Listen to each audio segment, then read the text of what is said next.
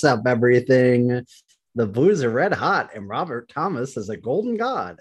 Seriously, this kid is so good. Like, no, for real, this podcast will be nine tenths Robert Thomas talk. So let's get started and let's go, Thomas.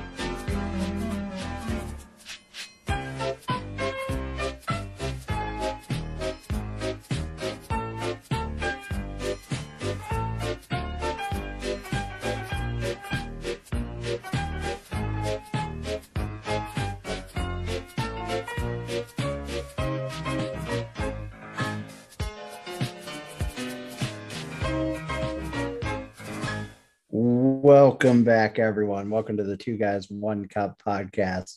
It is Monday. The time flies again. It's coming to an end fairly soon, but the Blues season is only just beginning because they're red hot. How are you doing tonight, Ian? Hot, hot, hot. I'm doing. I'm doing fine. That's good. Hopefully, I'm it's not too hot, hot. hot, hot where you are. No, not really. Not yet. Unfortunately. No, it's uh, it's temperate down here still, which is good. Is it muggy yet? Has it Oh, gotten no, muggy? no, no. All these Florida people complain when it's like 68 with a cool breeze. And I'm like, this is literally perfect. They're putting on their parkas. They can't make it outside. Seriously. Dude, have you looked at the, this is a complete non sequitur. I just happened to pull it up, but have you looked at the Eastern Conference standings? It is. Um, I know there's haves and have-nots. Yeah, the Metro Division is Carolina 102, Rangers 100, Pittsburgh 94, Washington 90, and then the Islanders at 75. And the Atlantic is even more stark. It's got Florida at 108, Toronto 100, Tampa 96, uh, Boston 95, and then the Red Wings at 66. There is an almost 30 point drop between second and third in that division, or, four, sorry, fourth and fifth in that division. That's insane. Um, so yeah, what do you want to talk about tonight, Ian? Anything, anything happening in the world of, Hmm. of blues hockey? Not much. There's been a lot going on with the Blues. I mean, unfortunately, folks, they've won so many games. So this is going to be that's going to be a real bummer of a podcast in terms of excitement and energy. Uh, because because they've been winning. I tale went, as old as time. yeah, you're gonna you're gonna really want to tune in uh in two weeks when they just blow all these these games. And we miss the playoff playoffs. That'll be a baby, banger. That's our prime time. That's our Uh, that's our Q zone right there. That's right. Um, you know, we we haven't recorded podcast. We didn't record one last Thursday. Um, Seema's moving down to the the sun the Sunshine State. Is that what it is?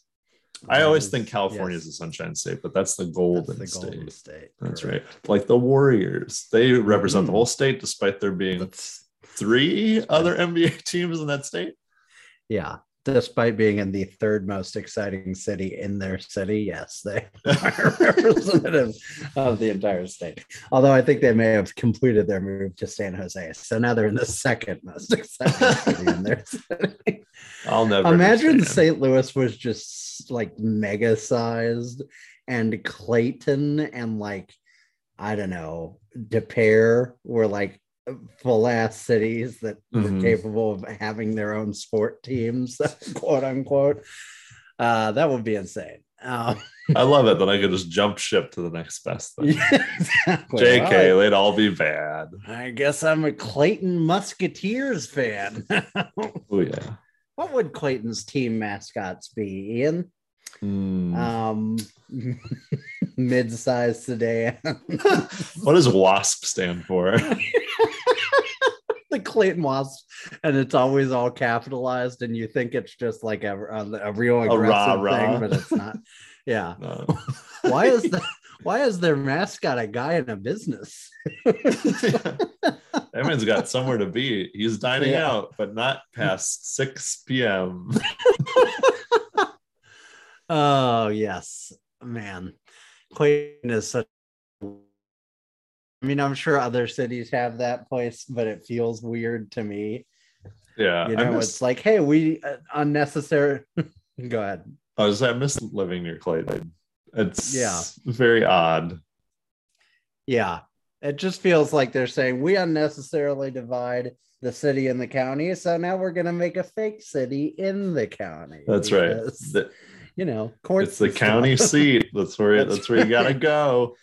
Oh, if you need Oh. a seat anywhere in St. Louis County, you got to go to Clayton. And speaking of people who should take a seat, Tyson Nash, Ian, uh, Tyson Nash. I, I, this is the, this is the Anaheim thing, right? This is that's Yeah. what this story is. I We're, don't we're coming in hot on, on hot news. Yeah, That's okay. People want our take. You know what? No, no, but people want our take. yeah. This is our Q zone, baby. We're back in the Q zone. um i don't think i realized like that that that was tyson nash, nash at the time is for one thing i don't think i recognized that um crazy insane insane take for anyone who didn't see it um it was late in the game it was like five or six to one um Mhm. An- anaheim trevor zegras scored or assisted on a goal um, to Troy Terry, and uh, they apparently smiled too hard at Jay Beagle.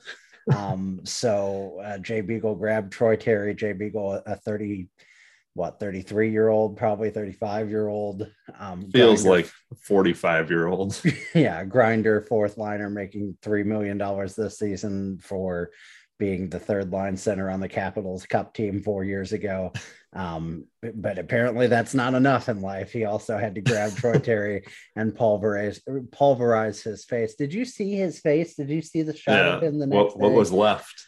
Yeah, I mean, it looked like he survived a UFC fight. So, um, and then uh, while that was happening, Tyson Nash's comments, I don't remember the exact word for word, but the, you know, the, the, maybe you can look it up while I'm speaking, but the, the summary of it was essentially, well, Trevor Zegras or, or, you know, these ducks should have seen this coming. They, they got a little too high skill, a little too fancy, and they, rubbed it in their opponents' faces, so they deserve to get their faces punched in. And that, oh boy, that's uh that's a bad look for your sport.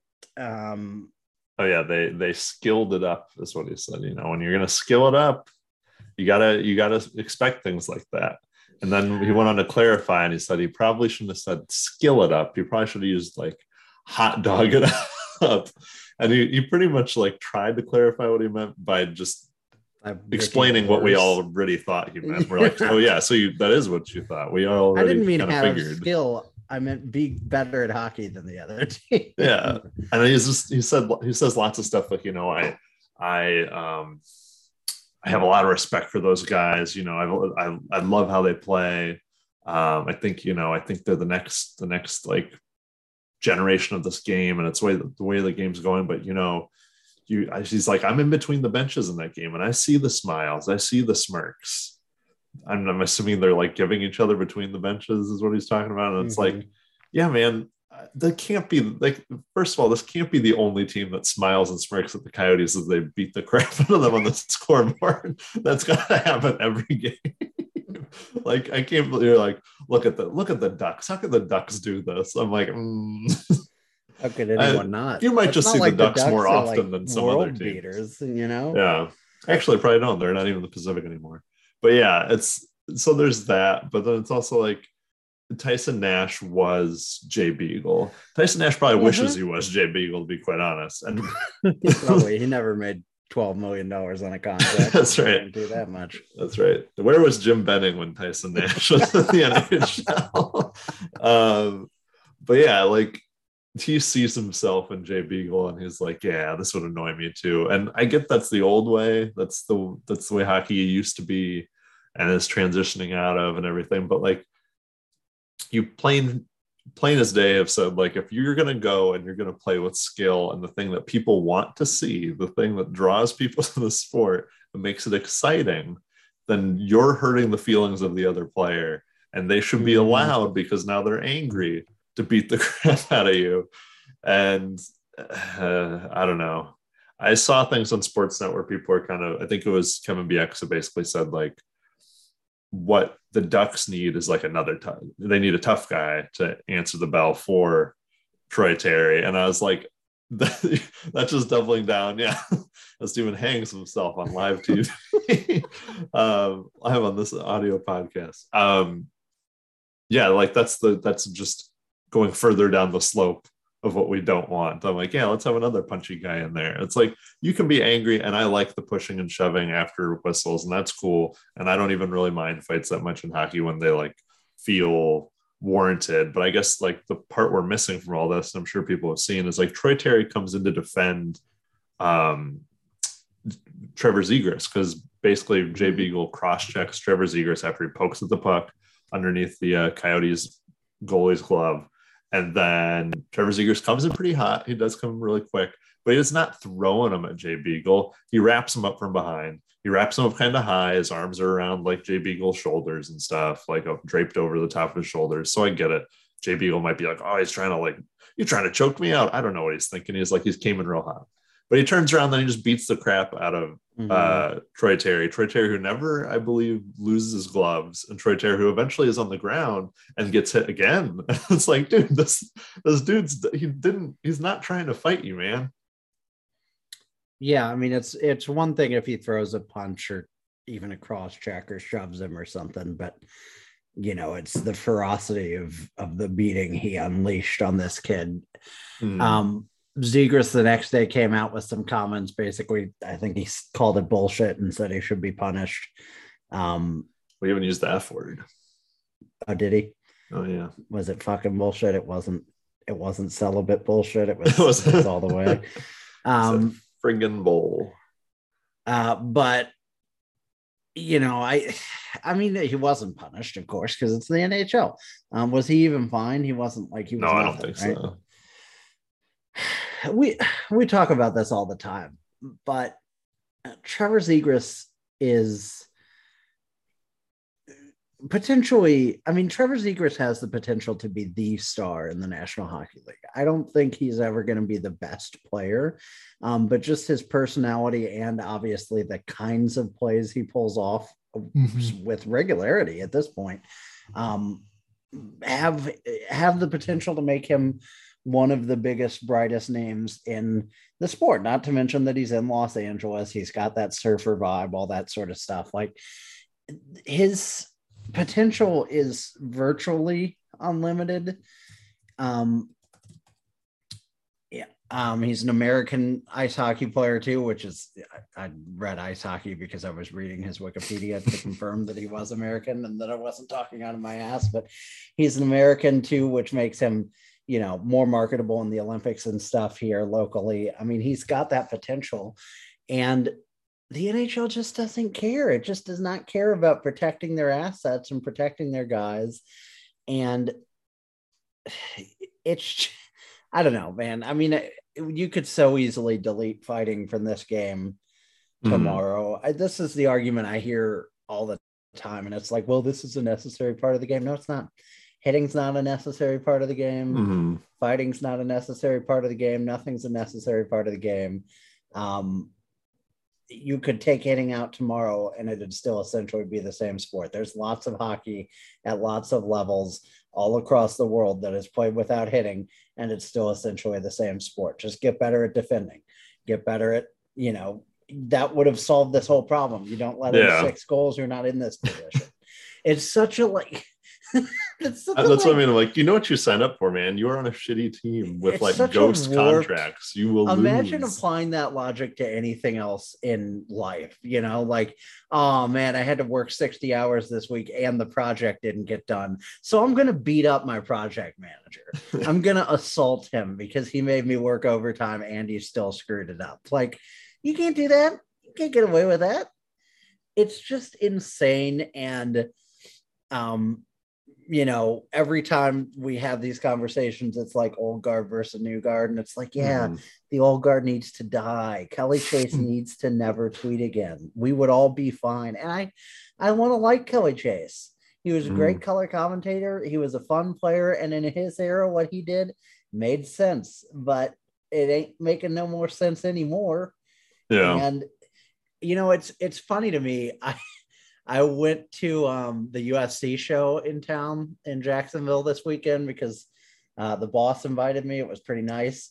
But one of the things that I've been getting into UFC the last couple of months, and one of the things that I really like about it, and I know it's I, I know it kind of unveils everything I say about fighting and stuff, except you know that's what that sport is. That actually is a fighting sport. But one of the things that drives that I, I kind of love about it is like these guys can kill each other literally for 15 minutes, sometimes 25 minutes. And then the first thing they'll do after that is give each other like a huge hug and Hmm. and shake hands and you know celebrate each other.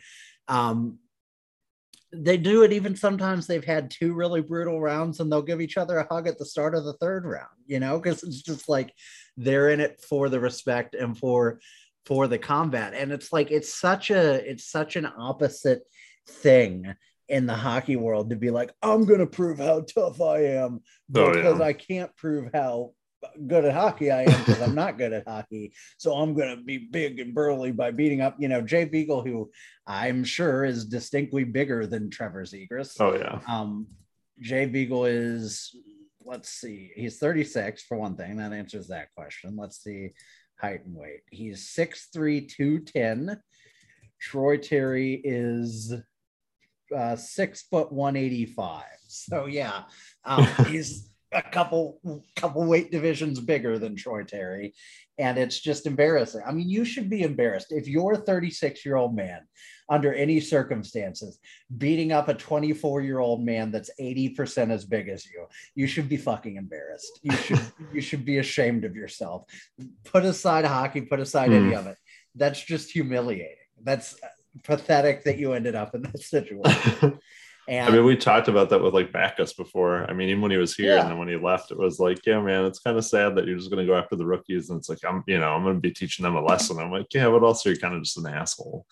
Yeah, and it is. It's really that element of like, well, we gotta we gotta put them into the league the right way, and it's like, no, you don't. Hockey Mhm. would be fine if Troy Terry never got his ass kicked. I guarantee it. I guarantee it. Um, I'm gonna like the way he looks. I guarantee it. Except I don't now because his face is all fucked up. So, um, Fix your anyway, face. that was uh, old news, but we got to get fired up about something. Um, and uh, yeah, we'll, we'll keep going. Another quick hitter. More old news.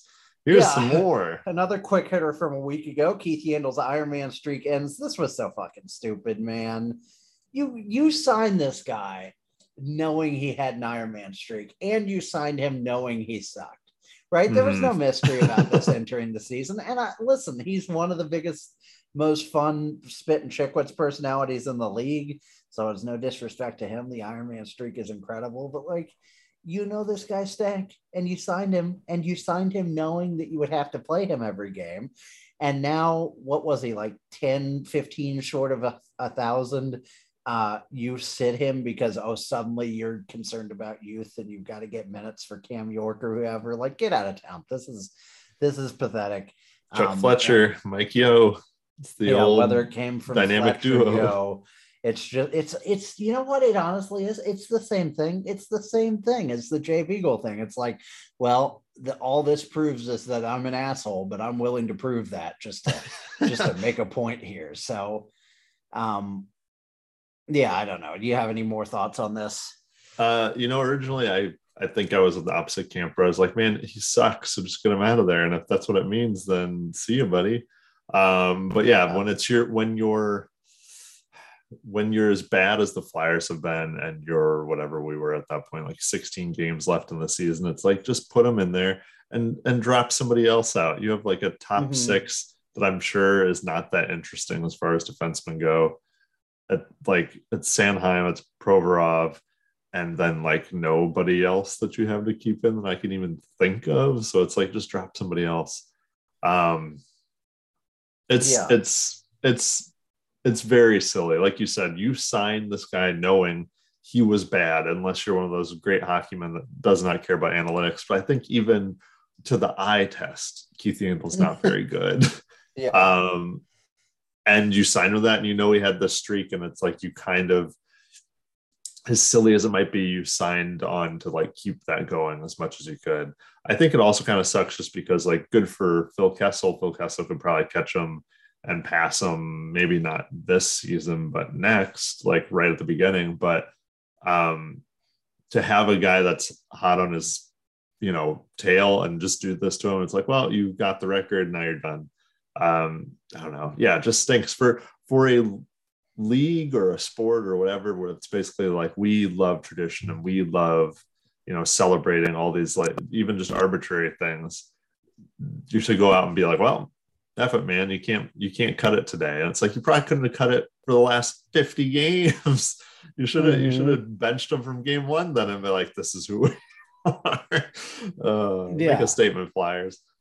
It's all and it's it's it's got everything to do with the fact that they suck. You know, if they were in a playoff position, fine. I'd, I'd still not yeah, it, exactly. But like, it's a totally different story if they're fighting for a playoff spot. They're terrible they're garbage team. They're a garbage organization run by two of the most garbage authorities in the league.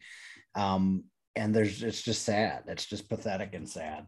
Um, and whatever young player they're going to be playing is still going to be playing under Mike Yeo, so he's still going to suck. uh, you know? Let me that let me that organization needs a uh, they need an intervention so bad let me throw Keith Yandle's player card in the notes for you because it's literally the worst I've ever seen.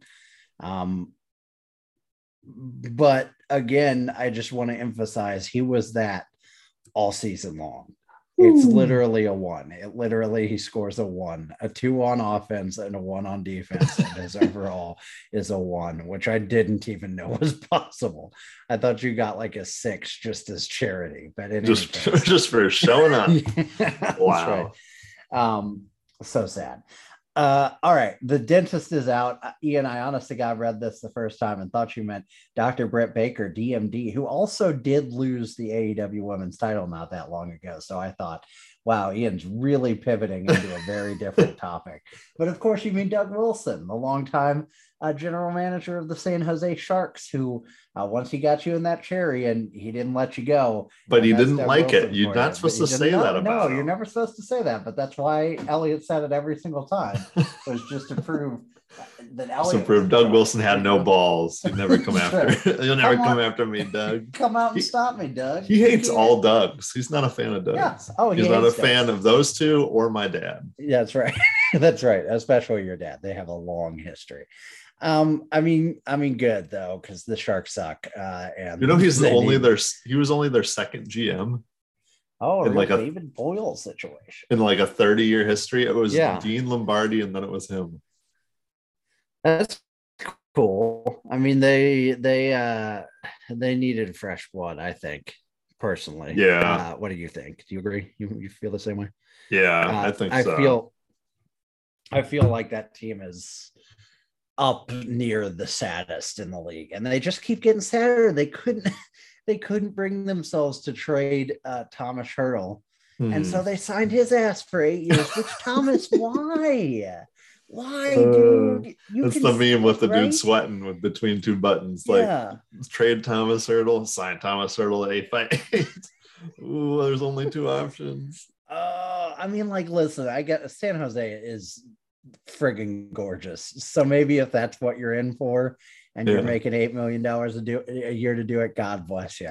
But you can't possibly think this team has a chance to win, lest it need reiterating. Let's go over this one more time. This team has eight million per season committed to a 33 year old Logan Couture through uh 2026 27 that's five more years. So 33 to 38 logan couture 8.8 million or 8 million a season. Ugh. now they have uh Tom, Tomas Hertl for 8 million point 8.1 million a season through 29 30 he's 28 right now so that'll presumably carry him to 36 37 um they have no other forwards locked up beyond next year Timo Meier's and RFA they'll probably give him an eight year deal at 26.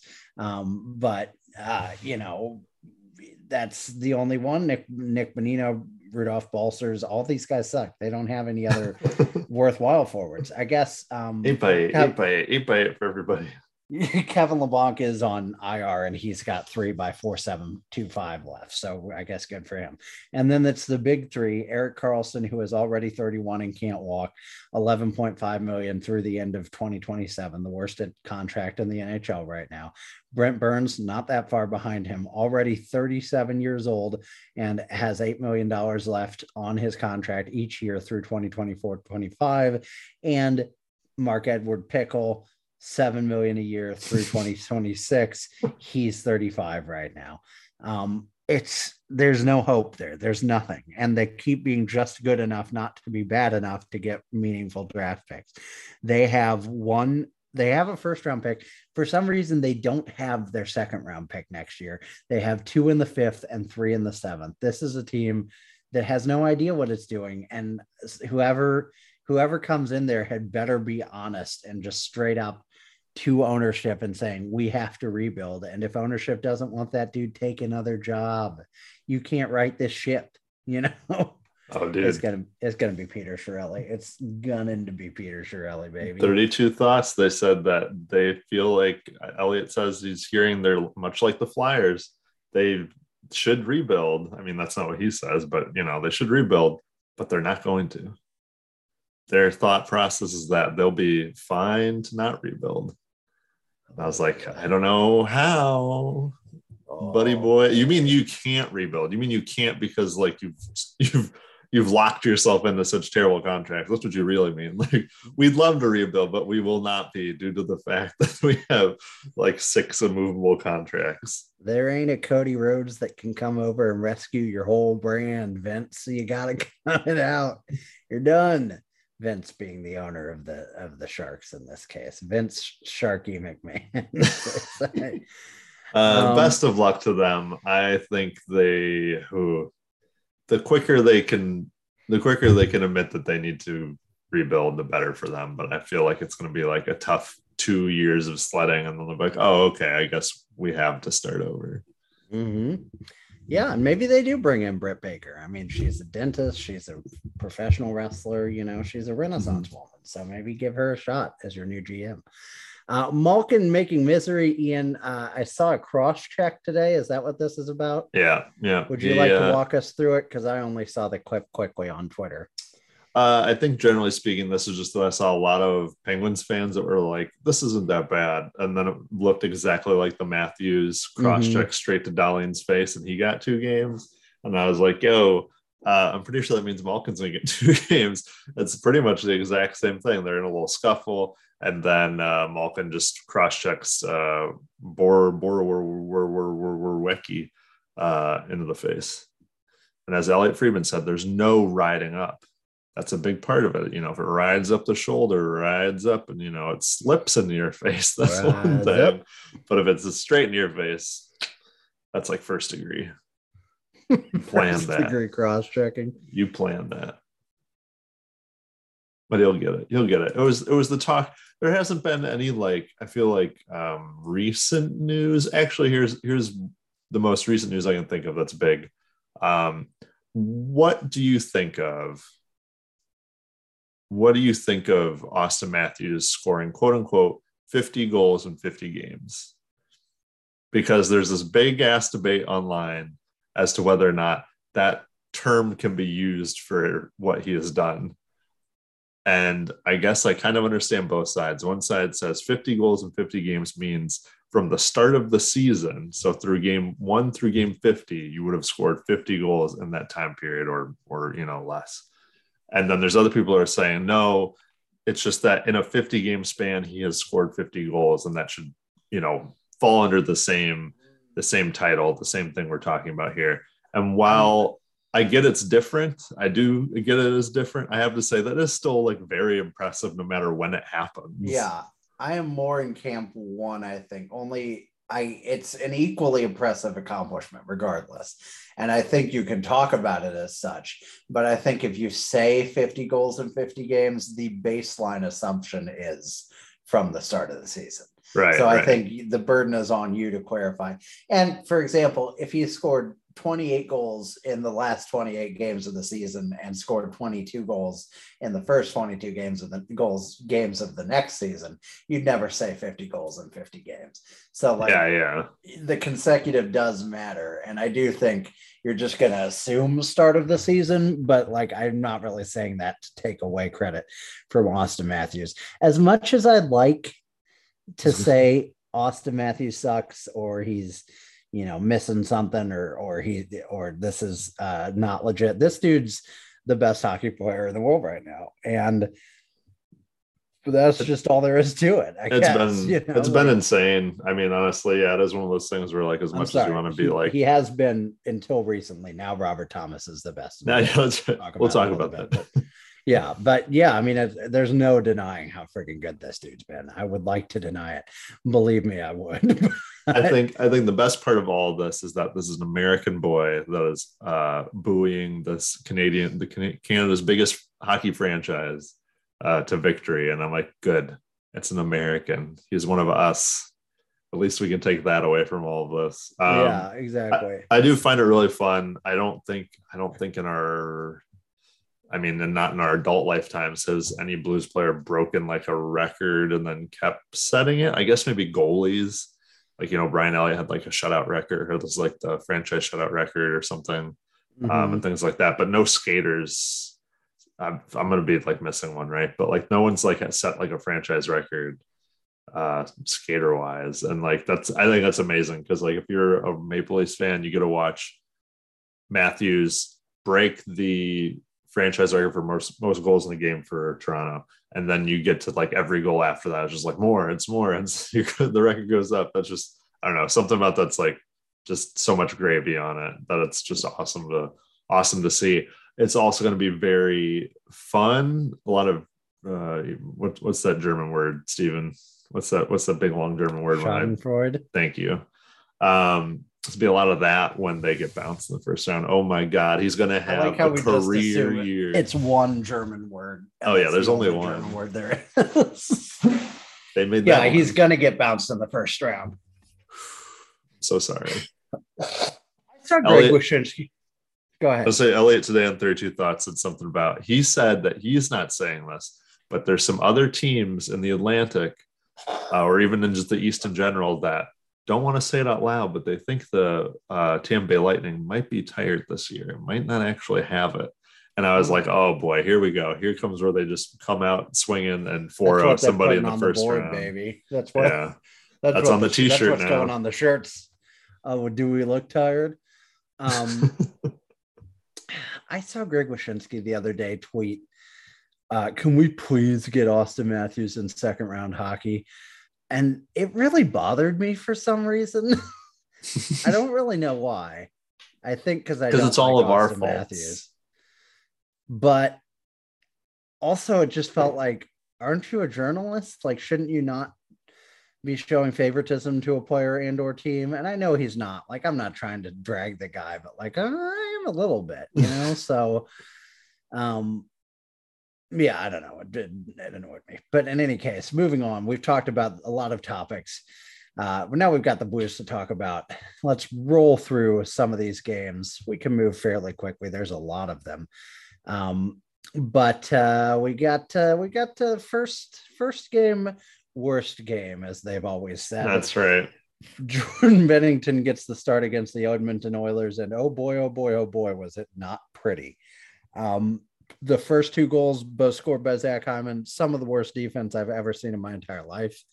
um, turnovers and just terrible, terrible, horrible, no good, very bad defense that left Jordan Binnington completely unprotected. And then he allowed two goals that were at least one of them was still on a bad turnover, but they were at least arguably his fault. But it's kind of like you're in this deep.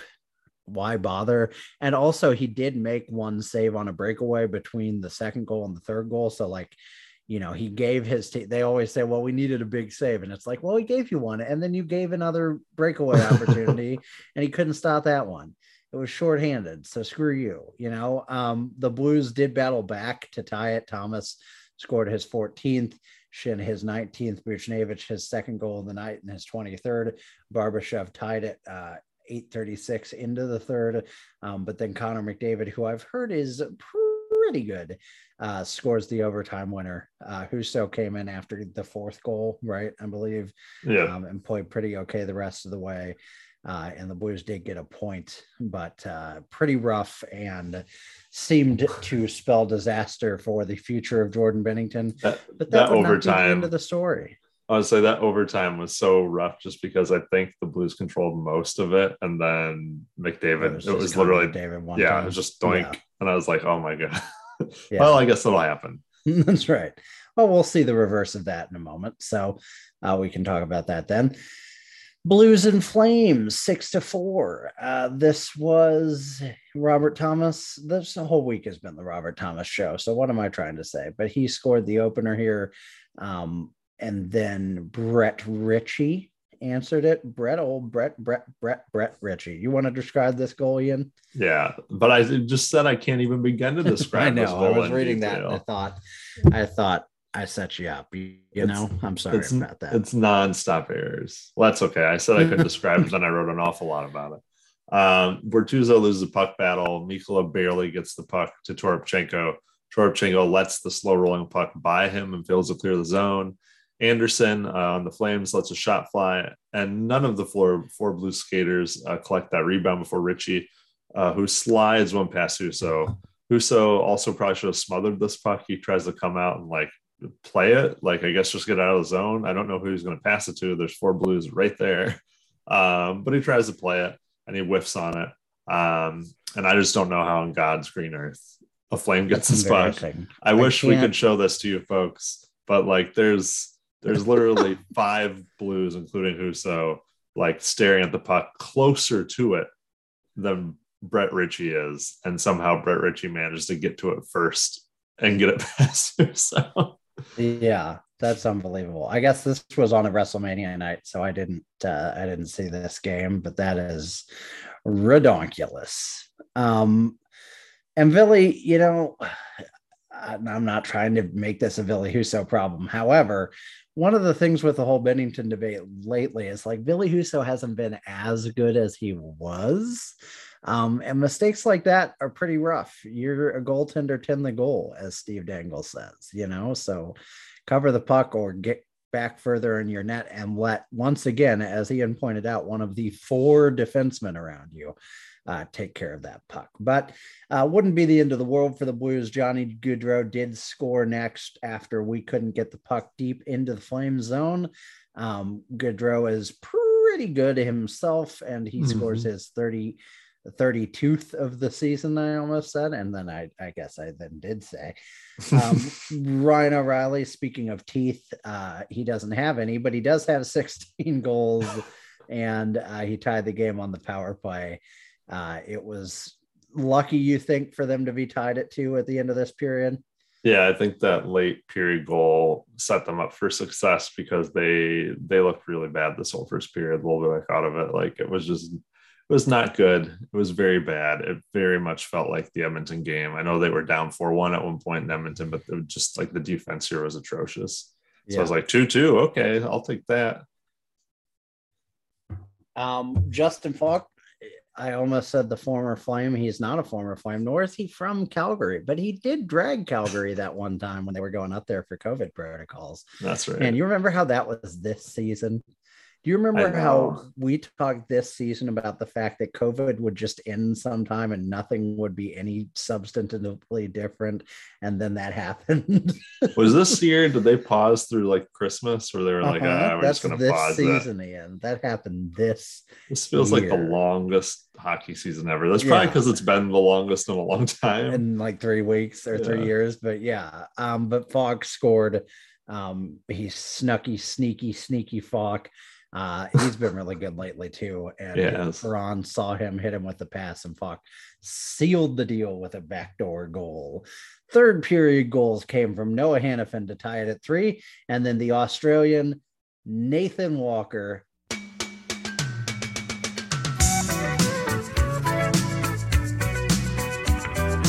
uh, scored his seventh of the season. Ivan Barbashev his 21st, uh, and that made it five to three. Then Dillon Dubé, this all happened in the final two minutes of the game, by the way. Dillon Dubé scored to make it five to uh, four and make us sweat a little bit. But then Braden, Braden, Brandon Saad scored his 20th of the season, presumably on an empty net, I'm guessing yeah, uh, Yeah. to make it six to four late in the game. Was Barbashev's also an empty netter? It was, right? I'm, I think so. now. Had to Pretty, pretty, pretty good. You go into Calgary, play one of the toughest teams in the league right now, and, and get the W, even if it's a little sloppy, even if it's a little ugly. 17. You, you give you're up 17 high danger outplayed. chances. Yeah. Ooh, baby. Um, you get the win. And sometimes Yeah. in the playoffs, that's what you'll need to do against good teams is get the win true. despite not deserving it. Um, any other thoughts on that game before we roll on uh, over? No, you know, I think after the Edmonton game, after this game, you saw some fight in them, but the defense still looked like crap. So I was still worried going into the Arizona game, especially because we always get, I was to say, reefed by Arizona. Well, they're normally close games, but we all we seem to lose about half of them, Yeah, which you shouldn't. should be none Uh, of them. yeah, so I was a little scared of this one, but The Arizona Coyotes also coming off of uh, beating up Troy Terry at this point. So that's right. Oh yeah, red that was- hot. that's right. Lots of tweets. And we did night. score five goals. So we Oh, opened the JV door. I'm Oh, did you know- we didn't? real quick um i think it's two days three days either the 13th or the 14th of april i can't remember we are 10 years 10 years have gone by since the roman polak door opening Oh yeah? Yeah. 10 more years, huh? That's crazy. Man, I've really to built think that up on Twitter. will be going on like right now in a normal season. yeah it is kind of Um, weird like i guess that that's Starting. when they normally would happen but in my Yeah. brain because we've had so many freaking weird playoffs at all these different times and we had them starting even later last year that i'm like Mhm. oh start at the end of april that's normal yeah that's when that normally happens yeah, exactly. Um, the first, this is another Huso game. Kyrie came back from his weird, mysterious illnesses. for now Um, gonorrhea. Uh, no, I'm just kidding. I have no idea. But anyway, uh, the Blues had a ton of scoring chances in the first period, um, but they hit a couple of posts and Prosetsov, Prosetov, pro, pro, pro, the, the the Coyotes goalie um, made some good saves. Prozac, exactly. But his luck ran out in the second when Ivan Barbashev scored two minutes into that period kept the puck in the zone with his hand. The puck bounced around and came to Perron. Perron passed the puck to the high slot where Rosen one timed it, and the puck went off a Coyote stick and rolls over to Barbashev on the back door for the goal. A minute and quick mass 17 seconds later, Tarasenko scored his 24th of the season. Tarasenko rhymes, rims, rhymes. Ian's notes threw me off. Rims the puck behind the net. Vucevic picks it up and gets it to Thomas behind the net. Thomas fakes left, goes right with his pass to the slot for Tarasenko to shoot and score. That's Thomas's 43rd assist of the season. And Ian, I have a guess it won't be his last in these show notes. Maybe Mm-hmm. not even in this game. Um, Braden Shin would score just under just a tick, just literally one tick under three minutes later on the power play. Schenn to Perron, back to Schenn in the slot. Schenn shoots and scores. Credit to O'Reilly as well with a great screen on the aforementioned Prozac kid. He probably needed some Prozac after this barrage of goals because Pavel Buchnevich, with uh, six minutes remaining in the period, would score a short-handed goal after Gostisbehere lost the puck um, because O'Reilly poked it off, poked it off his stick back into the Arizona zone, had a two on one with Buchnevich, laid a smooth pass over and back to Buchnevich for the one timer and the short-handed goal. You said O'Reilly deserves more than one assist on that goal. Right. You should get one. If you create the play and create it again, you should get the you should get two. Yeah, he poked two in the zone and he beat the Arizona defender to it, and then he had the Yeah. sick pass. I'm like, that's more than one point. If a goalie can pass a puck to the defenseman who can pass it up ice to a guy who can dangle around into an empty net, surely Ryan O'Reilly can get two assists on one goal. um, Nick Schmaltz did score, uh, but the Blues uh, got a goal from Tarasenko, assisted by Thomas. I said that was going to happen earlier. If you'll recall, I was very right. Um, this was the exact same goal. And uh, re- read this, Ian, because it's well done. Uh, Arizona says, "Fool me once, shame on you. Fool me twice." The point is, we we can be fooled. It was literally they- the exact same goal. Yeah. And the point, the the, uh, the good news is the Jay Beagle door did not creak open, and our players left without their faces having been bashed in. Uh, Schenn's goal gave the Blues seven, around seven 20 goal scorers. And at the time, it seemed like a distant possibility we might have more than that, but uh, it's looking more and more likely. Schenn, Mm. Tarasenko, Buchnevich, Perron, Kyrou, Barbashev, and Saad are the 320 goal scorers. Um, doesn't look like we're going to have a 30 goal scorer, weirdly. That's how evenly distributed our goal scoring has been. But man, that's a weapon to have going into the playoffs for sure. You've got three lines that can score at a high clip. Um, pretty dangerous. This is the that thing they always said in the Hitchcock era where they were like it's it's offense by committee, but now it's like actual yeah, but now it's offense actual by offense. committee. it's I went back and looked at that Hitchcock era, Ian. There was no committee. It was Jeez, one guy one season, one guy another season, and never any really good guys. Isn't it Um, weird how like I don't like I get this is kind of out of the ordinary, but isn't it kind of weird how a lot of like good teams normally have at least like five people scoring 20 goals, you know, and then you'll have like 230 or you know, a guy in the 40s or something. But like it's crazy to me that yeah, we've had seven 20 goal scorers and then on any other given year, it's like Tarasenko, then some other guys got 20, and then everyone else in the teens, maybe Yep, it's it's wild. Um, Buchnevich at this point had a three point night and nine points in his last five games, but he would not end up being the star we need to talk about. Although he is probably getting slept on a little bit this week Mhm. because of just how good uh, Robert Thomas has been. Um, Seattle Kraken game. You think against the Seattle Kraken terrible team might start Jordan Binnington? We didn't start Jordan Binnington. You know better than that. Um, you get it. You Thomas- understand why we can't start Jordan you, Binnington, got- right? you it. understand, Jordan. You see, right? Uh, man, He they're going it. to Boston. They're going to Boston next. Oh, they gotta, right? They gotta. If they have to, but they're not going. if it's They not that must. game, the Boston does play. We play them in St. Louis too, like the next week. He Uh-huh. has to play one of those. Oh man, If is d- tomorrow night national TV or is it low? It looks like it's local. It must be Um, local.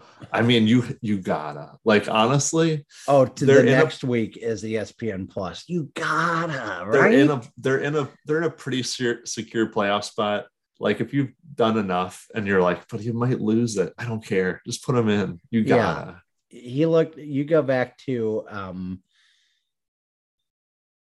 he, he was good last game too sorry i got thrown by uh a headline that reads the blues issue a statement on passing of michael Neidorff. i don't know who that is Mm. centene corporation ceo guys i don't care oh, no, sorry they're gonna pull the sponsorship because of oh this. boy i cannot wait for darren pang's comments on this Oh no. Oh, no. Michael Neidorff was uh was he was quite a um he was quite a hero to the community um until uh unfortunately uh, he got pancaked by a drunk dump truck driver. Um oh oh I wasn't supposed to specify that.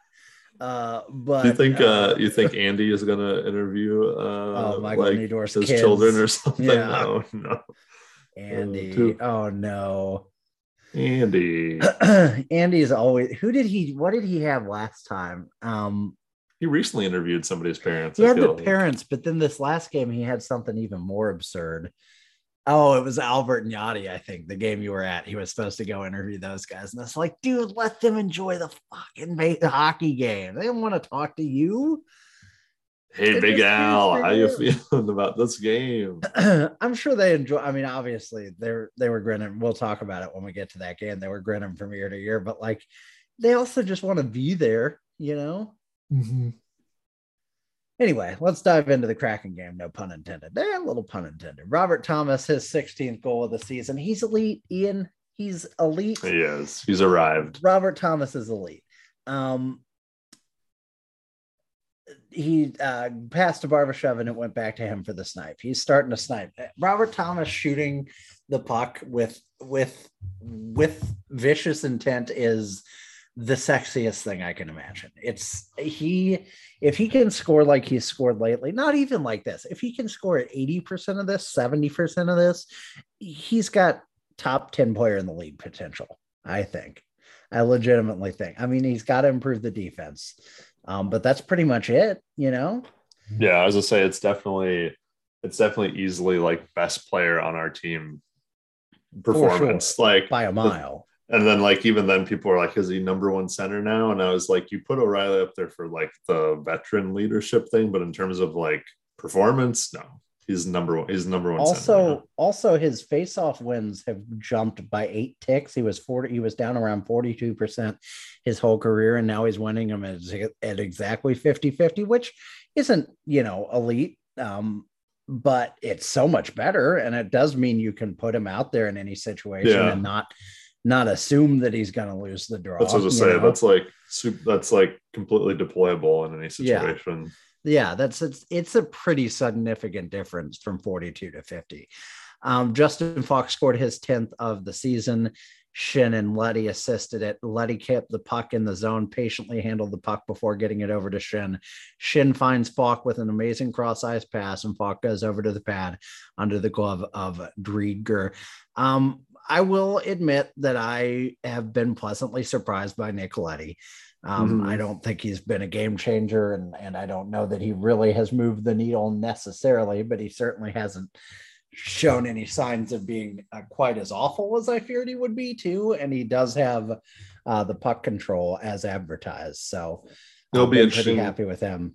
It'll be interesting to see what they do um, with him now that it seems like Krug's probably coming back. He might even make Uh-huh. the game tomorrow against Boston, which would be kind of neat. Um, because yeah, then you don't have to play Mikkola as much, or you don't have to play um, Scandella as much. Mikkola, who I think they scratched in the game prior to this, and they bring him back later in this week, and then he just looked bad again. Um, so that gives you some options. Like it'll be, I'll be interested to see how they pair these guys up. But I've liked what I've seen so far. Um, Justin Faulk also like Justin Faulk, if he wanted to really push himself, could also get to 20 goals. like has all of a sudden scored like a boatload of goals this week. That's kind of crazy. Um, the guy that said we can't always get out of trouble by scoring goals has now decided to uh, throw his advice to the to the curb and be like, you know what, maybe we can, maybe I can score us out of problems.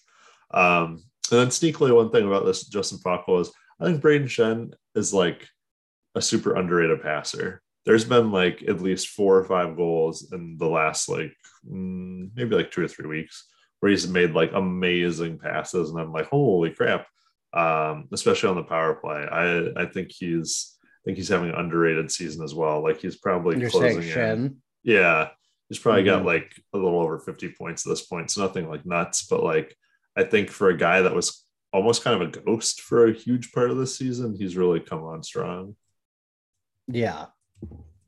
Yeah, he's been phenomenal. He was red hot too. Um, and really has been, you know, so good the second half of the season. Earlier, it seemed like he was in trouble, maybe, and like we were Mhm. starting to see the sunset of his career. Um, but not so any longer. Uh, let's get back to more Robert Thomas talk, though. No, I'm just kidding. Jordan Everly scored. Who cares? Uh, Jordan Kyrou scored. That's exciting. He was assisted by Rob, uh, Robert Schenn, Brayden Schenn, as you mentioned, and Robert Bortuzzo. Tried to Schenn tried to get the puck to Kyrou, but it got lost in McCann's skate. It bounced to Kyrou, but Cale Fleury got a stick on it, causing the puck to bounce into the air. Kyrou saw the puck and uses phenomenal hand-eye coordination to bat it out of the air and past Driedger. Ryan O'Reilly hits the 17th goal of the season, climbing towards being the ninth player with 20 uh, and an empty netter to seal the deal. Um, overall thoughts on this game? This is another one I didn't see because I was traveling or packing or God knows what. Uh, it was a bunch of nothing. No, they they did really good. I mean, again, it's a team you should be able to put away. Um, and and the Blues haven't necessarily done that all season, right? They lose to Arizona. They even lost to Seattle earlier this year. Um, so you can't take these wins for granted, especially in a tight race in the West. Um, it's good to see this. It was too bad Jaden Schwartz was still out and hurt because he didn't get his didn't get his video or anything. I guess he'll have to get that next year. Well, um, he could be hurt next year too. Yeah, let's do. That's true. That's true. Oh man, I love Jaden. I really wish he had less injury issues, but oh, what a good decision to not try and resign him. I mean, that has already. You don't resign Jaden Schwartz, and the offense increases tenfold. Yeah, uh, yeah which is not a one to one thing, but it's not not yeah. that either. I don't think. Yeah, um, I had to look this um, up. The Blues are 15 3 and 3 against the Pacific this year. I know that's like uh, probably the weakest division for sure in the NHL, but like that's still very impressive. We're also, I think, like have the second best record against the Central of all the Central teams. I noticed too, uh-huh. besides the Avs, um, which which bodes well for the playoffs. Um, Good. Who are we? But yeah, it's very interesting. The Atlantic, I guess. Yeah. Oh, I think we're really betting against the Metro. Metro weirdly. Yeah, I felt yeah. like I felt that as I said it. Yeah, yeah, um, yeah. I'd say Kyrou looked really good in this game too. He was out sick for a while. He hasn't. I think it was his first goal since sometime in March, like pretty early March. Um, you know, he went quiet a little bit. I'm sure some of that's illness too, but that was kind of like they talked about on the broadcast how it's nice that some of these older guys, guys that were weren't quite producing earlier in the season have really stepped up and kind of covered up for you know a little bit of his absence there. Mm-hmm. Um, so I think I mean if you have Thomas going the way he is now and you can get like you know half of what Jordan Kyrou is, I think you're I think you're flying. Um, I'm really excited to see this team click like they have been. Hopefully this is like us revving up for the playoffs. Uh, you never know. Um, point streaks out of this game. O'Reilly extended his point streak to six points in five games. Thomas, we'll talk even more about him, is was on a seven game point streak at this point with 12 points, four goals, and eight assists. And then, as you mentioned earlier, if Thomas after this game could score four more goals and O'Reilly could net at least three, we'd have nine 20 goal scores this season, which is insanity. I don't think that's ever been done by this team. That I mean, that's yeah. got to be great. Yeah, I mean, I was I was digging into the numbers the other day, and I got to 1990, and it, we hadn't gotten all that close. So um, I need to get back and finish the rest of that, but I think I think not. I think that's I would think that's pretty historic in hockey. I mean, nine on one team. I'm sure there have been teams that have done it, but there can't be like gads of yeah, them, right? That's top. That's three full lines of 20 goals. Yeah, that's what I mean. The top nine where everyone um, had 20 goals. That's remember insane. when remember when um uh, what's his name? What's his freaking name? I just got it. D'Agostini. D'Agostini scored like 21. Now, no one expected him to score 20 at all. Like yeah. the fact that he scored 21, people were like, oh my God. that's kind of like, there you go. That's that's uh that's the baseline, folks. Yeah. The crazy thing is Faulk has 13, Krug has eight, Walker has seven, Parayko has six. So like even beyond the guys that have scored all the goals, there's still some more guys that have scored a bunch. You know, it's mm. not mm-hmm. like the nine and then nobody um, it's been nuts. The this team truly has transformed this season, um, and uh, it's been fun to watch. Uh, the game against the Minnesota Wild was also fun to watch uh, for those who watched it. I did see the tail end of this one, the fun part, the best part. Uh, mm-hmm. Kyrou got sick again. You, you got you got to take your vitamin C supplements, Jordan. Know, right? You're young I know you're young, but either drink some orange juice or take some pills, baby, because we got to keep you on the ice. you gotta pop those pills, not baby. the right kinds of pills, not not the bad. Have you tried injections? Don't take fentanyl, Jordan. Just is fentanyl a pill? Can you take it as a pill? I mean, you must be able to, right? Right. You can pop any. You can take drugs any way you want. Pavel. Buchnevich popped a pill, a puck into the net uh, for a goal four minutes into this game. He's very good. Thomas assisted, of course. Uh, but then Kevin Fiala, um, here's here's a thought I had. Uh, maybe don't leave Kevin Fiala completely unguarded in front of the hockey net. Maybe just a just a thought, just a pro tip Hmm. that I was thinking about. I feel Um, like he always scores on the Blues too, even when he was with Yeah. Nashville for a little bit. It seems to always be him. Uh, would you like to break down this goal from Klim Kaprizov, Jordan, or Jordan, Ian? All over the place. Um, I did Yeah. Klim on purpose, and then I thought I'm screwing up one name. I'll screw up every name. uh, yeah, this one was this one was not so great. Uh, Bortuzzo has Duhaime tied up along the boards. Thomas gets the puck out of their feet and passes the puck to the slot for Mikkola, but Mikkola is gone. Mikkola has left. Um, I believe Mikkola thinks that Thomas is going to try and rim it around the boards uh, and behind the net, which actually, honestly, might have been the better idea in terms of safety. Um, but they neither of them read the other person correctly. Mikkola goes to the back of the net, or is in the middle of doing such as Thomas passes to the middle of the slot. And while Mikkola is gone, no, who isn't gone, 40 plus goal scorer, Kirill Kaprizov, who now again is alone in front of the net and scores immediately. Uh, not so great, not a great look. Uh, the second period was also like a just a really bad period for the Blues in this one. Like they could not get out of their own zone. I take it back. They could get out of their own zone. They couldn't get out of the neutral zone. It was constantly in the neutral zone, back in their zone, neutral zone, their zone. Like this was where they were on the side. Me and my dad sit on, um, and I could. We were just constantly in our end. I was like, great, this is this is fun. I think we had two or three shots on net until like the last like minute, and then we started peppering them because we realized time was winding down, and it's two two to one going into the final period um, which didn't seem to matter because in the third period, Jacob Middleton, who they got from where? What's he wearing? San Jose. San Jose. Thank you. I for some They reason that color throws me. Yeah, no, I get it. They traded Kekkonen for him. It's uh they got oh, that's right.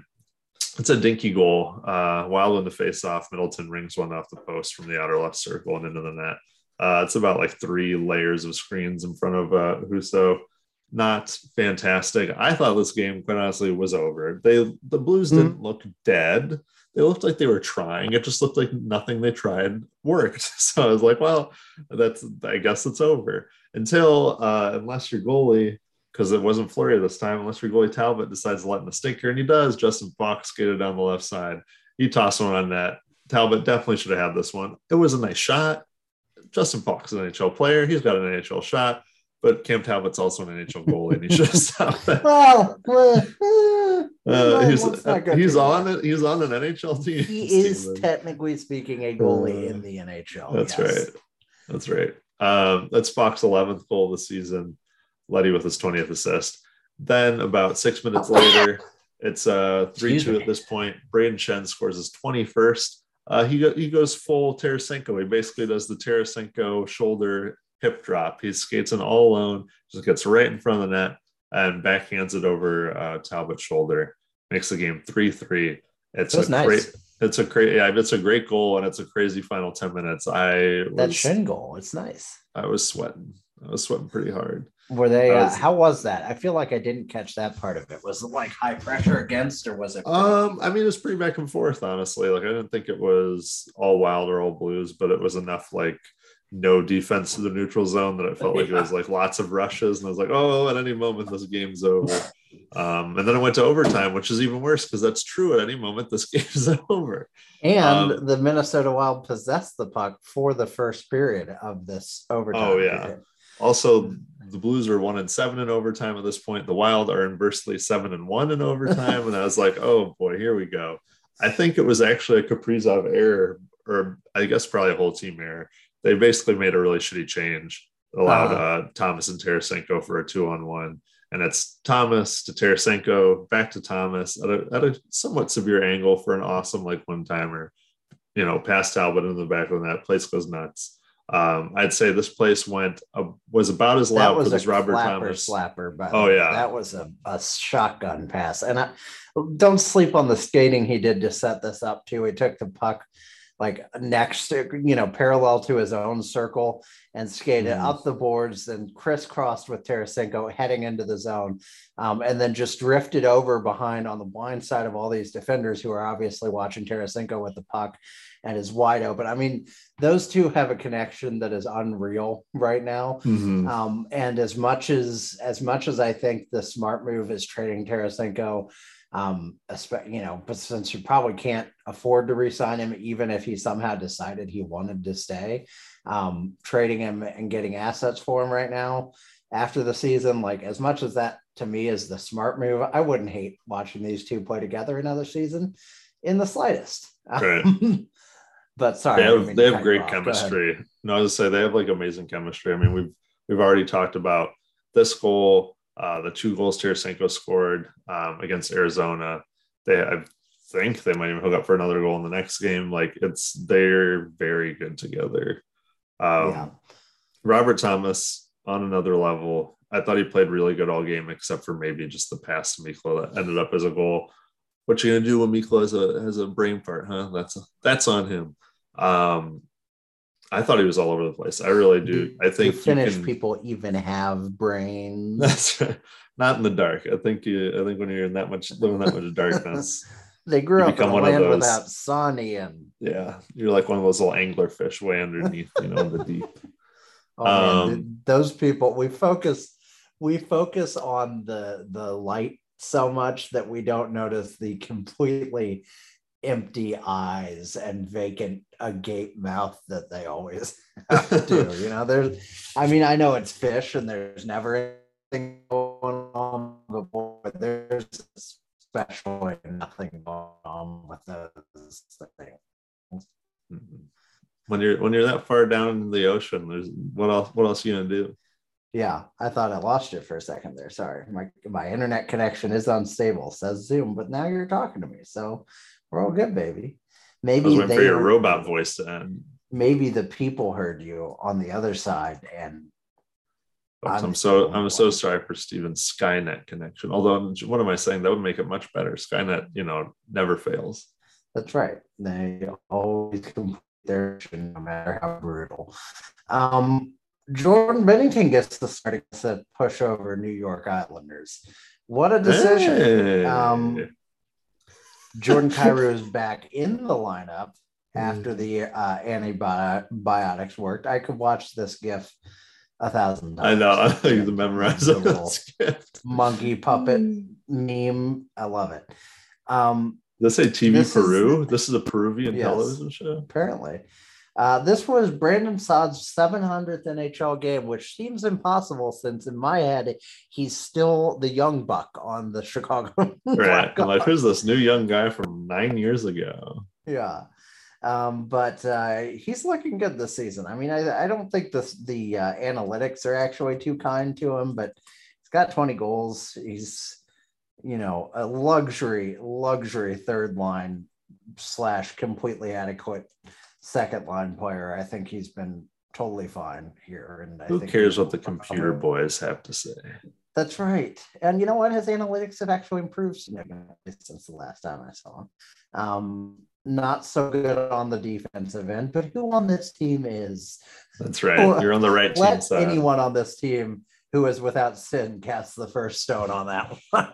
it's Ryan O'Reilly and nobody else. Um, but this game started with a, a knick-knack, leddy-whack goal. Choo choo, the Thomas train captain going into the station. It was a sick pass to Leddy at the left circle, and Leddy can snipe. He's a he's been fine, as as I said. Ringing endorsement. Tarasenko's 38th assist. He'd follow that up with his 26th goal, also featuring an assist from Robert Thomas. Um, Parayko had the blast at the point. Tarasenko is in front of the net, grabbed the rebound, and outs it, puts it beyond Varlamov as he's shoved over. Um, you said that Binnington made a couple big saves in this game as well. Is that correct? Early oh on? yeah, I think um, somewhere in this period, probably actually before the first two goals get scored, the I don't know if they're in a power play or not, but the, the Islanders put some pressure on. Um, Binnington bailed him out. It was like a classic Binnington, classic Blues move of being not prepared for a game and having Binnington bail them out. Uh, he had a real, he had a really good backdoor save. It was one of those like I'm sure he like just could feel that someone was there and he just threw his pad out like mm-hmm. in crazy desperation and stopped it. Oh, it was it was really really good.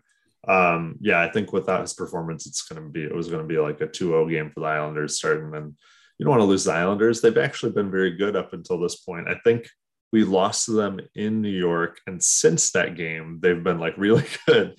Uh, we started a we started a fire, and thankfully, thankfully, no Binnington showed up and was able to hold the fort down until the Blues offense kicked in.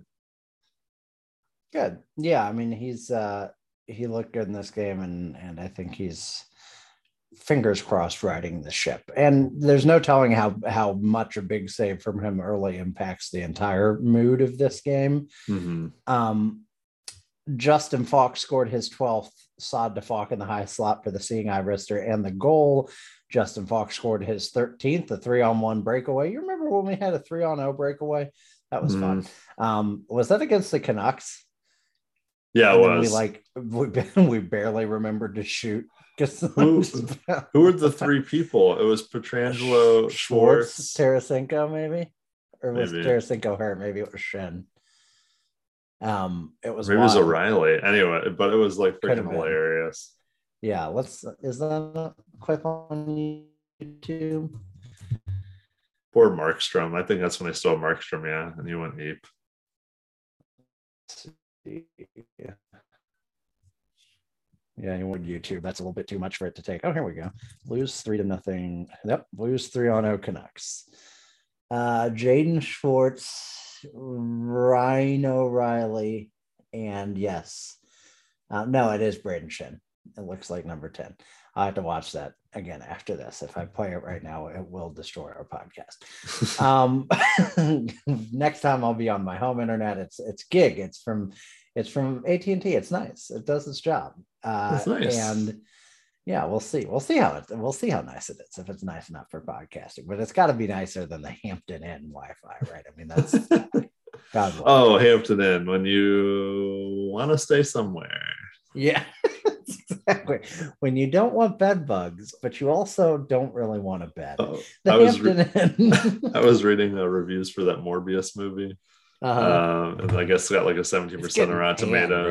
Right? Yeah, people are like, it's a not even 7%. 17. Oh, okay. I mean, yeah, I mean that's bad. not much better.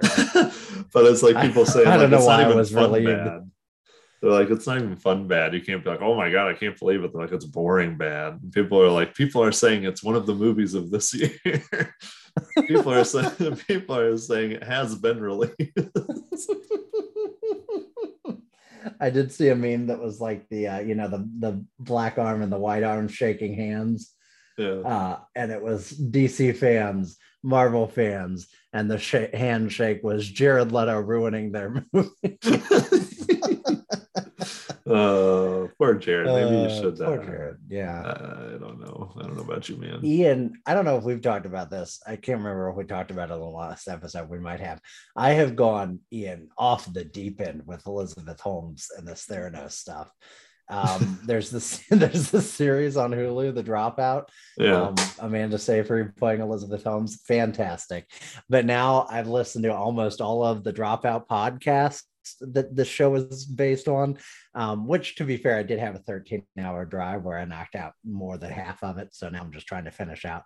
Um, they did the first the first half, or way less than half. That the first part is the six episode like mini series podcasts that are becoming more popular, um, and then the second half is all the like week by week trial updates. Um, which of course the trial is finished and I know the outcome, but it's, it's still interesting to listen to in hindsight. And on top of that, I'm now reading the book that the show is based on. I'm, oh like, I'm in way no, you meant when you said defend, you meant yeah. It. Oh no, no, no, no, no. They they they uh, could draw blood with a pinprick. Um, but I am, I don't know, I'm pouring liters of blood into this thing. It was a bad analogy. I lost the thread. Um, but uh, much like Elizabeth Holmes did, actually, as CEO of You know. Spoiler alert. Uh, so wait, are you gonna comes- watch the WeWork thing then? Is- Oh yeah, know? that's why I brought it up. Was actually I was thinking about Jared Leto, and the ironic tie between those two things is at one point in the real Elizabeth Holmes's life, Jared Leto presented her with an award, and there's this clip of her him saying like, "The only woman I know that makes me feel like a lazy piece of crap" or something like that. Elizabeth Holmes and giving her this award, and I was thinking, who would have thought back then that you would also be portraying a brilliant CEO investor that loses his mind, you know, and, and makes up all this stuff in the WeWork show while the Dropout show comes on. And how, by the way, and I'll stop talking about this then, I promise. How is it that Hollywood sometimes does this where it's like, we're going to release two shows Oh on yeah. basically the same subject? It was like when the Fyre Fest documentaries came out at the same time. Um, Mhm. you know, and stuff like that. It's like we're gonna release two shows and they're basically the same, but they're I'm like, it's not like um, you know, billionaire CEO con man is a genre um or anything. You know, well, so then they like, also have that that Netflix show that I don't even know if I think it is based on a true Vegan? story. Oh, well, okay, maybe there's that one too. No, there's like creating Anna or something. Oh which is all yeah, inventing Anna, which is very Yeah. similar, like yeah, yeah. Fraud Like- and stuff. Yeah, I haven't watched that yet, but yeah, I'm like, man, people are into fraud now. There's a big- hot. fraudulent era. We got to get that Bernie Madoff series, baby. Get it on the presses right now. We need it. Bernie Madoff, and you know what? Remake Shattered Glass. It's time. We need not, we need new, we need a new Shattered Glass. a new a, a voice for a new generation. Hayden Christensen isn't reaching the kids, baby. oh, you could definitely do that with. oh, you could hundred percent do that with Tom Holland. Oh, Tom Holland. That's Tom Holland's all over that. Who would be Peter Sarsgaard though? Who would be the wizened mentor to this man? Uh, doesn't he have like a younger brother who played like the clown? That's another Sarsgaard. Put him in there. He's younger. That's right. Uh, that's I believe that's Stellan Skarsgård, but you know, Uh, same, no, they're the same same. difference. and he's very Finnish or something. Um, Yep. You're right. I'm really curious who his mentor would be. It could be Robert Downey Jr. I should. Just take it from this like indie unknown movie to this like huge AAA Hollywood A list. I want Robert Downey Jr. in the Iron Man suit. Tom Holmes is Stephen Glass. uh, And then the he's outro just- is just Stone Cold. Yeah, At this time, it's personal. Oh yes, I'm into it. I'm here for it. Um, Ivan Barbashev was here for his 23rd goal. As you can tell, they won this game. Kyrou on the breakaway. Uh, he waits and waits and waits and waits and waits and waits and waits for Varlamov to come out of the net too far and drop down to his knees, but Varlamov won't do it. He's not the kind to draw drop down to his knees. He's not that. He to seal the post with his skate, so Kyrou is able to one behind him, but the puck is on the goal line, and Barbashev is to the rescue. He taps it in. Grant Hutton, whom of whom I've never heard, His first goal. ruins Binnington's uh, shutout because Parayko tipped this one in. Um, Grant Hutton looks like a 32 year old man in that, but no, I guess he looks younger as I zoom in, but the hairstyle isn't helping him. You've got a widow's peak, kid. Cover that shit up. Don't slick your hair back if you got a, a widow's peak. You must be a real piece of shit. you can change. Uh, though. can change. He news. can You change. can. Robert Thomas has changed into a goal scoring sensation with his 18th of the season. Tarasenko, 39 assists, not a Cy Young anymore, baby. And uh, Mhm. Pavel Buchnevich, 35. Copy paste the overtime winner from the previous night. It was Thomas to Tarasenko, back to Thomas for the one timer. So it was the same goal. 31 shots apiece for these team. Corsi 4 battle goes to the Islanders. High danger chances go to the Blues. Expected goals go to the Blues. Uh, Binnington looked sharp, you thought? Mhm. I thought it looked really good. I mean, especially for the last game that he was in was what against Edmonton. He got pulled. Like this could have been very shaky, especially because I mean, I'm sure the team has confidence in him behind closed doors. Maybe they do. I don't know, but it just doesn't seem like it. doesn't seem like it when they uh, don't play him. So it was good to see him. I think the team has confidence. I'm not sure Craig Berube has. That's right. Um, the Blues have scored four more goals in each of their past eight games. Faulk has 11 points in his past seven games. Parayko's assist tonight was his 200th NHL point, and Thomas has 17 points in an NHL career high nine game point streak and has seven multi point games in that time. The man's a god. Let's talk about it before we check out of here and before we do our standings check. Robert Thomas is how good, Ian, on a scale from uh, Robert Thomas sings. Uh, I don't know what's a bad Matchbox Twenty song. Robert Thomas sings "How Far We've Come" all the way to Robert Thomas oh, yeah, sings "Smooth" with Santana. How good of Robert Thomas are we looking at? I mean, we got to be good. at least three a.m. Right? oh yeah, three a.m. You got to yeah. give me three a.m. Ian. Come on. I think I think you smooth with Santana easily. You've heard, yeah. You might have heard this song a thousand times, which I guess you haven't because he hasn't been like this before. But right. you're gonna hear it and you're gonna love it yeah, you're never gonna get older. You're you're thinking even as it starts, even as it starts, you're thinking, ah, am I gonna change the channel? And then like 30 seconds later, you're like, just like the ocean.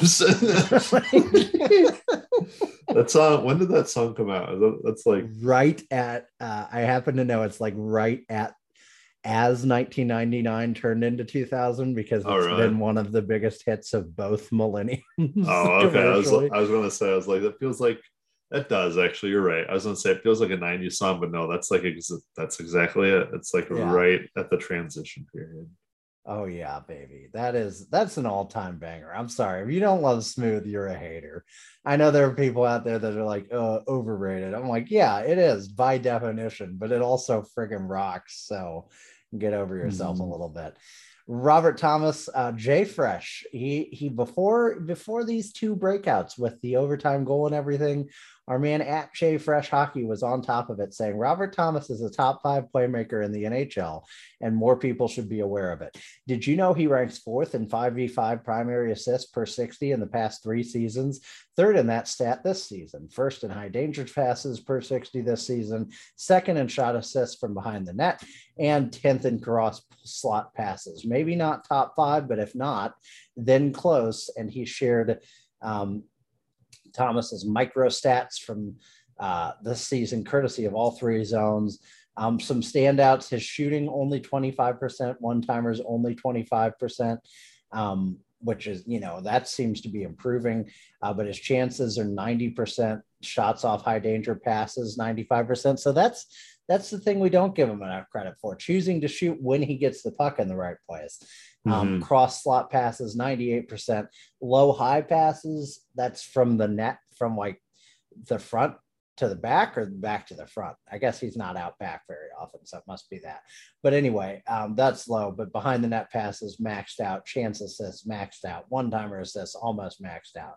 Um, elite possession exit rate, elite carry exits, elite pass exits. This is a lot of nerd nerd stuff, but the point is he's Nerds. very very good um, elite entries leading to a chance. So he's just a great puck possessor, great passer.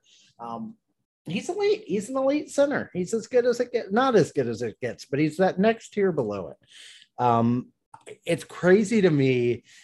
Jordan Kyrou, you mentioned he's slowed down a bit. He certainly hasn't been bad lately, but it is mm-hmm. crazy to me that, like, as recently as a month or two ago, I thought Robert Thomas still looks like he's going to be really good, but I think Jordan Kyrou is going to be even better than I ever thought, maybe even better than Thomas. And now I'm like, no, no, no, no, no. that like, is funny. Is still really good and probably better than I thought he might be, but Thomas possibly might be better than I thought he might be. And I thought he might be real, real good.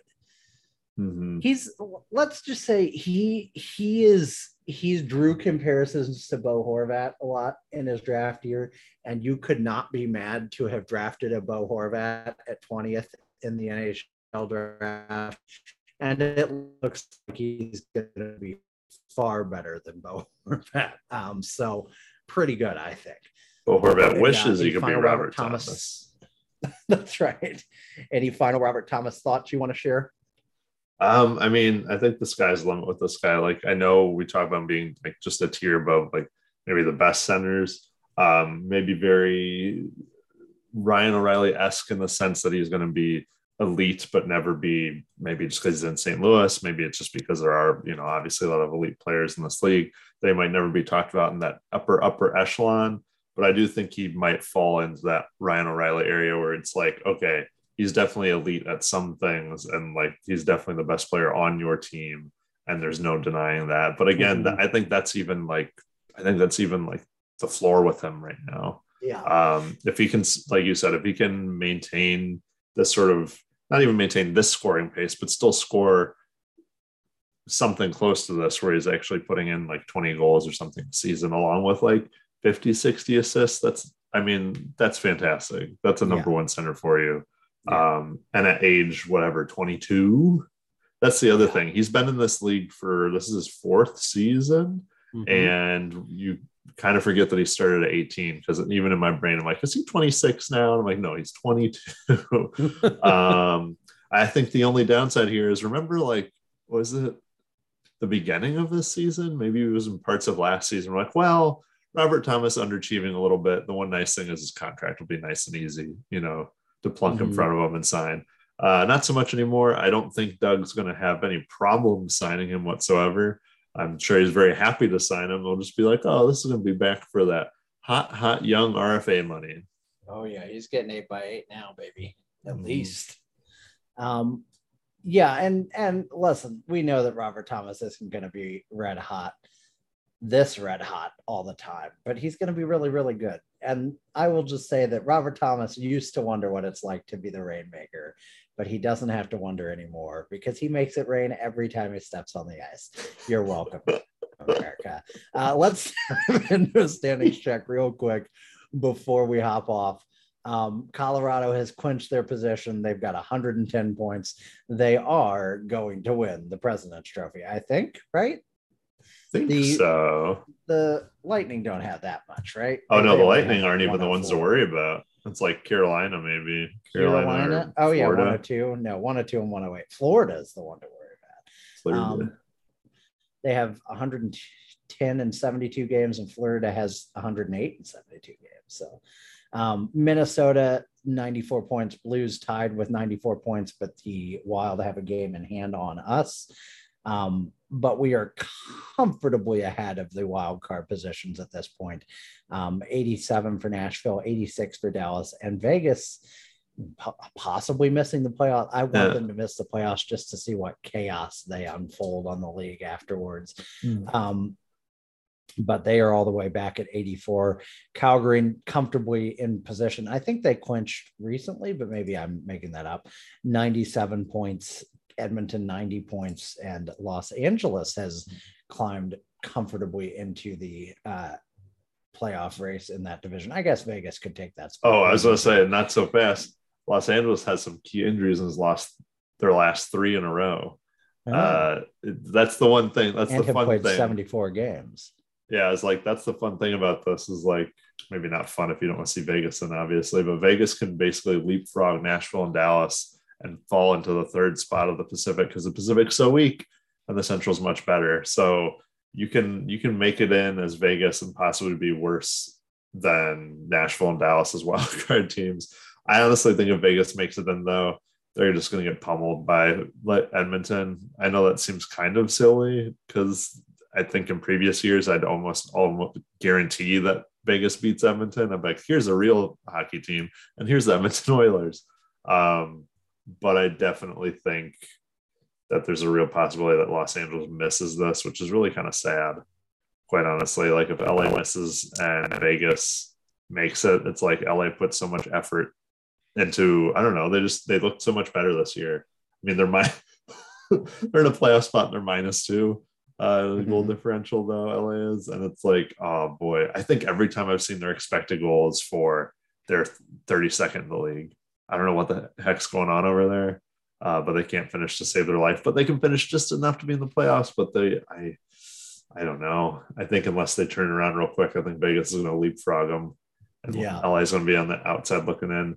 Um, yeah, but think, that's not the end of the world for them. I feel like they no. want more season that they. Re- I mean, they need better goaltending and they need to solve it defensively a little bit, and then they'll be really like ready to contend. I think. Yeah, I think given these standings though, and the way they're looking, that unless unless you know the Blues or Minnesota start losing these next like ten games pretty bad, or Nashville or Dallas really go on a tear, you're probably looking at the Blues playing Minnesota in the first round, um, which will be interesting because we play them one more time, I believe. I think it's like next week or next weekend. Maybe it's even this weekend. Uh, we have like a back to back with Minnesota and Nashville, and it'll it'll be interesting. I think that's actually a matchup that I like for the Blues. Um, Which is why we will lose it in five games. Yeah, I know. I was like, hey, yo. Um, but I, I like watching these. I like watching the standings this point of the year and seeing how like the the matchups are starting to shape up because that's looking like Colorado is going to get one in Dallas and Nashville. Uh, obviously, Calgary's going to get the going to get the other one. I really thought Dallas was going to fall off, and they've they've turned it on. Um, yeah, it'll be interesting to see. It'll be we're only with have ten games left. By the time we record next, it might even be like down to like five uh, well, there's only three weeks left in the season. Uh, less than that at this point, I think in total. Like the Blues' last game is two weeks from this Friday. Um, be it's it's it's a race to the finish. It's anyone's game, not really, but you know.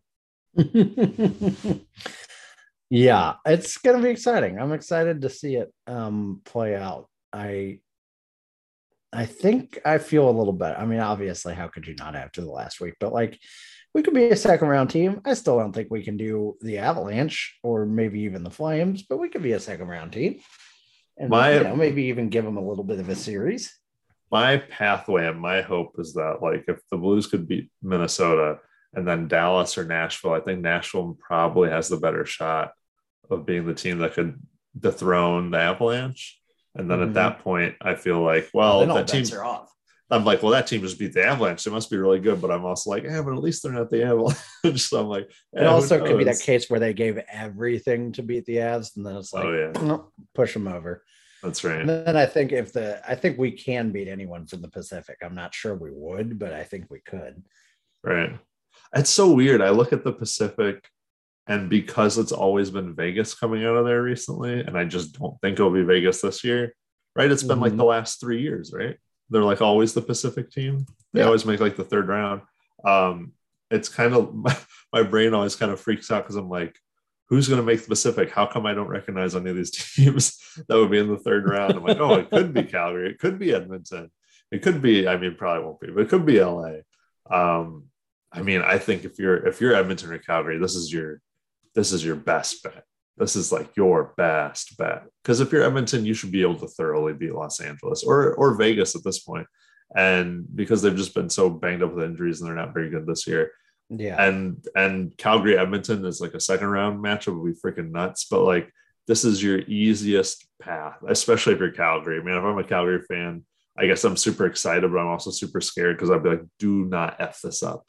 This is like yeah. our best chance at the third round.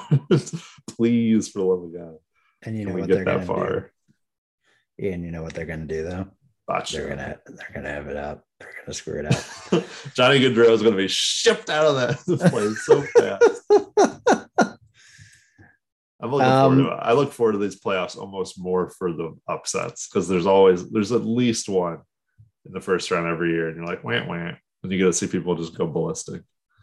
Yeah, yeah, I mean it's to be exciting. I think to watch the dudes playoffs.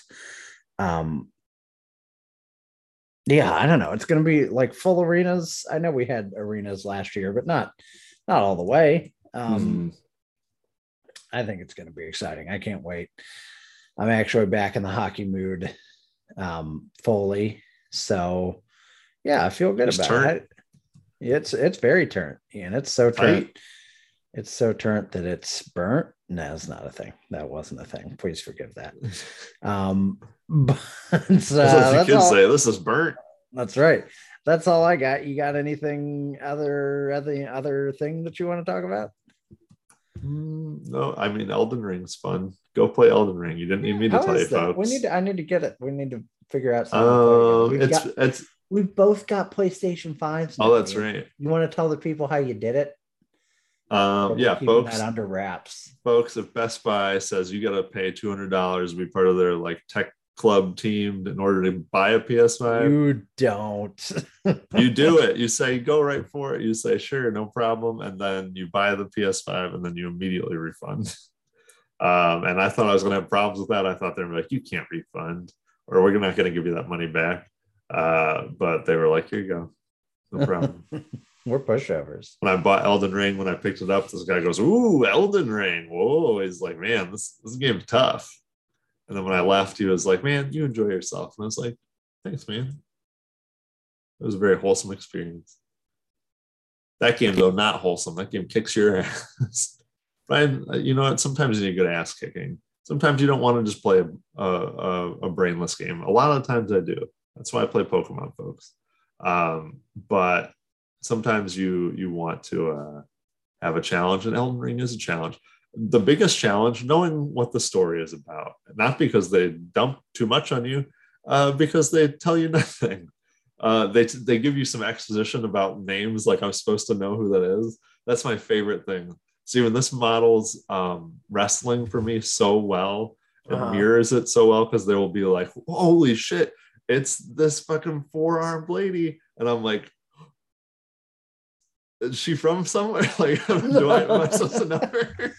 I'm like, I was this from another game? And it's like, you better watch out. And the game's like, oh, oh man, I gotta play the intro sometime because it's like this real, it's like this real, um, I don't know what you call it, like very Shakespearean sounding act, voice Mhm. actor that's like kind of trying to tell you the backstory of this game, but like he's definitely leaving huge chunks out. And then he just starts naming people of like renowned in this world, and I'm like, I don't know who that is, but you, but you're you're like, it's like Gareth the Unknown, and I'm like, who? And then they'll just show you random stuff, and I still don't know what I'm doing in this game. I'm running around just killing people, um, because that's the only way you interact with people in this game, Mhm. but and that's fine by me. Uh, I need to get it. I'm genuinely intimidated by it. it's it's a lot of fun they try to mess with you though because like right out of the gate in the open area after the little after the little um sort of like training area that they put you through which is very nice of them there's just like this big dude on this big horse Mhm. outside wandering around and it points you to like you got to go past that guy to get to the other stuff and because it's open world you can go way around him which you should do because if you walk up to him he beats the hell out of you I looked it up and I'm like, should I be able to beat this guy soon? And they're like, no, no, no, no, no, no. They put him here to beat your ass. I'm like, okay, just want to make sure. I'll walk around him then. And anytime like I see anything too big, I'm like, mm, not today. Nah, not for me. I think I love the concept of this game, but it does scare me. Uh, Mike DeFabo tweeted that Evgeny Malkin will be suspended four games for cross checking per a source. So we'll see if that pans out. But um, yeah, man, Elden Ring, I got to get it. We got to find a uh, an actual multiplayer game as well. Um, Rocket League. Oh, dude, I, I jumped right back into Rocket League. Let's not kid ourselves. Um, yeah, I got the show and and UFC. That's been that they seem boring compared to Elden Ring, so we won't talk about them, but they exist. Um, and that's it. That's all I got. You got. We talked for too long. It's late. We're both tired. Let's stop Yeah. talking. Get these people out of here. Yeah. Um, It's over. that's right. Go find a new show and we'll talk. I don't know when we'll talk next. Next week, later this week, we'll find a time. We'll get back on a normal schedule. I We will have it promise. in place. Um, we might even be able to do it in person in next weekend because I'll be Oh, back in town for a while. So uh, we'll figure it out. We'll do it all. We'll we'll get it. We'll we'll we'll communicate, and you won't hear any of that. And I'll Yeah. probably won't even put this up till tomorrow. But none of you will know until you'll already have heard the end of this, and then you'll be like, "That son of a bitch didn't put it up until tomorrow." That's what That you're thinking right now. I know you, you cats. Uh, all right, Ian, let's hang up. Let's get out of here. I'm going to stop talking now. Uh, see everyone later. We don't see any of you. Goodbye. Elite.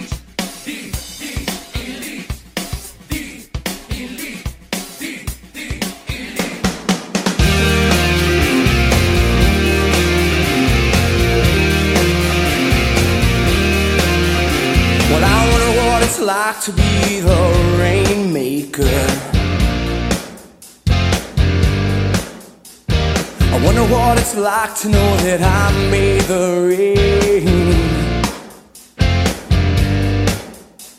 I'd store it in boxes with little yellow tags on every one.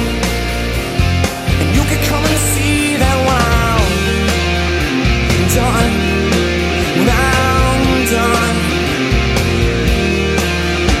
I wonder what it's like to be a superhero.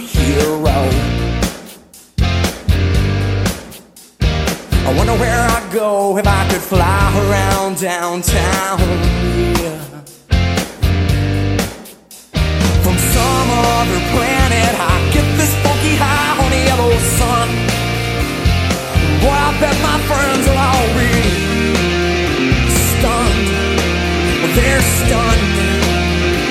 Yeah. Straight what did you hope to learn about here? If I